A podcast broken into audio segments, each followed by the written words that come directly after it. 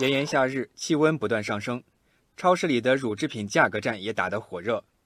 在北京的一家超市里，我们看到某种品牌的精选牛奶从八十七块钱降价到了四十九块钱，而另一个品牌的纯牛奶也从六十五块钱降价到了三十九块钱，有的还买一赠一，半价促销。在江苏、山东等地的超市同样如此。哦，即便是蒙牛这样的大牌。二百五十毫升的纯牛奶在促销之后呢，每袋只有一块九毛八，比两块钱一瓶的农夫山泉还便宜。哇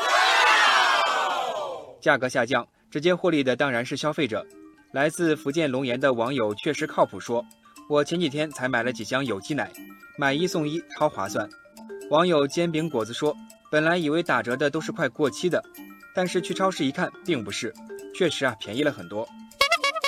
不过也有不少不为所动的。”网友小叔子说：“降价的都是常温牛奶，自己想买的冷藏酸奶并没有参与打折。”网友青夏说：“天气这么热，标配难道不是冷饮加西瓜吗？”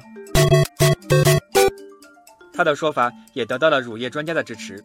行业观察人员说，纯牛奶的销量在夏天确实会低迷一点儿，所以呢，各大品牌也会在夏天选择促销，刺激消费。网友美然公说：“对于很多消费者来说。”打折促销还是很管用的，所以在短时间内以低价吸引消费者无可厚非。不过，网友江流儿回复他说：“要强调短时间这三个字儿，如果长期大规模的价格战，最终呢会挤压整个行业的利润，带来的只会是伤害。当然，价格战在牛奶行业的作用并不是万能的。不少网友留言说，不会为了打折而购买牛奶，相对价格，自己更认准品牌。网友前程则直接表达。